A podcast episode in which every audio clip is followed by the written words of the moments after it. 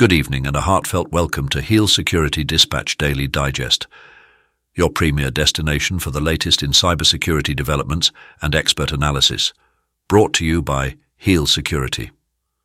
I'm Edd Hall, coming to you from London. Due to all the cold weather, Richard is out today with the flu. I'm poised to delve into today's critical intersection of healthcare and cybersecurity intelligence. Today is Monday, the 22nd of January 2024. Join me as we navigate the intricate landscape of the digital world. First, here is a short message from Charles, the CEO and founder of Heal Security. Thank you, Ed. Heal Security specializes in the intersection point of healthcare and cybersecurity. I am delighted to introduce the fastest, industry specific cybersecurity threat intelligence solution, the Heal Security Desktop. This platform is designed to prioritize rapid response times and is powered by advanced AI. It monitors an extensive network that includes over 222,000 vulnerabilities, 1.5 million products, and 645,000 organizations and vendors. Our commitment is to provide unparalleled cybersecurity situational intelligence in the healthcare sector join our Heal Security Desktop Early Adopter Program. Collaborate with us and be part of this groundbreaking journey by visiting healsecurity.com. The Lockbit ransomware gang has taken credit for a cyber attack on the fast food franchise Subway, announcing that they've stolen a substantial amount of data. According to a post on their leak site dated January 21st, the group alleges an affiliate successfully infiltrated Subway's database, obtaining sensitive financial information. The extent of the breach and the impact on Subway and its customers remain under investigation. The National Law Review has issued guidance regarding how companies can navigate national security delay determinations in compliance with the SEC Cyber Reporting Rule. This specialized content offers a roadmap for businesses to lawfully postpone cyber incident disclosures when they intersect with national security concerns. The guidance aims to help companies balance the need for prompt reporting with the obligations to protect sensitive national security information.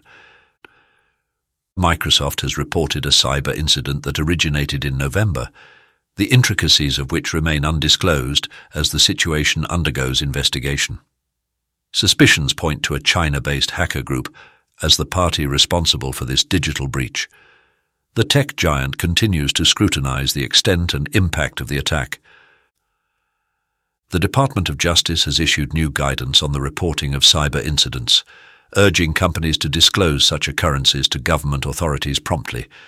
The move aims to foster greater transparency and strengthen collaboration between the private sector and law enforcement in tackling cyber threats. This guidance serves as an essential framework for businesses navigating the complex terrain of cyber incident response and regulatory compliance. In a sophisticated cyber attack, Russian state hackers dubbed Midnight Blizzard breached Microsoft's corporate network by password spraying, leveraging a weak password to infiltrate a non-production account. Though the compromised account had broad access, Microsoft maintains that critical data, including customer information, source code, and AI infrastructure, were not affected. This incident has raised alarms among cybersecurity experts about the potential risks and vulnerabilities within Microsoft 365 services. Recent guidelines on the SEC cyber reporting rule highlight the nuances of national security delay determinations stressing the delicate balance firms must maintain when disclosing cybersecurity incidents. The advisory underlines that these determinations, which allow companies to postpone reporting a cyber incident due to national security concerns, should be used sparingly and with careful consideration. Experts urge companies to thoroughly document their reasoning for delays to ensure compliance and transparency amid increasing regulatory scrutiny. In the wake of escalating geopolitical tensions, a cybersecurity report from Armis has revealed a staggering 104% surge in cyber attack attempts during 2023. The analysis underscores the nexus between international conflicts and the digital security landscape, as these threats continue to evolve at a concerning pace.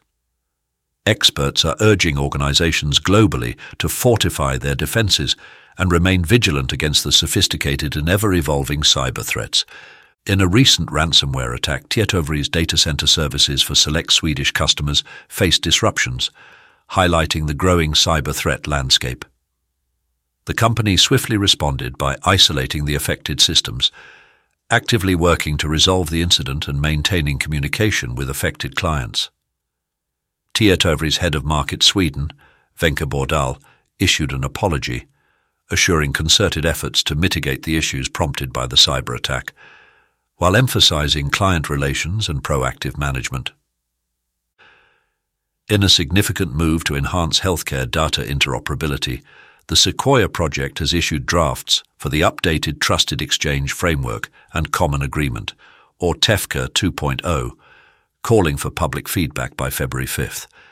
This latest iteration leans heavily on the HL7 Fast Healthcare Interoperability Resources Standards to streamline the exchange of patient data across different qualified health information networks.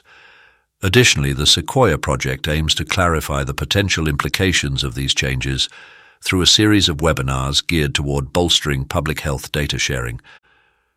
In a surprising revelation, HP CEO Enrique Lores defends the company's decision to disable printers using non-HP ink, citing the potential for cartridges to be vectors for viruses. The company's use of its dynamic security system, which enforces this restriction, has landed HP in legal hot water, with a lawsuit challenging the practice.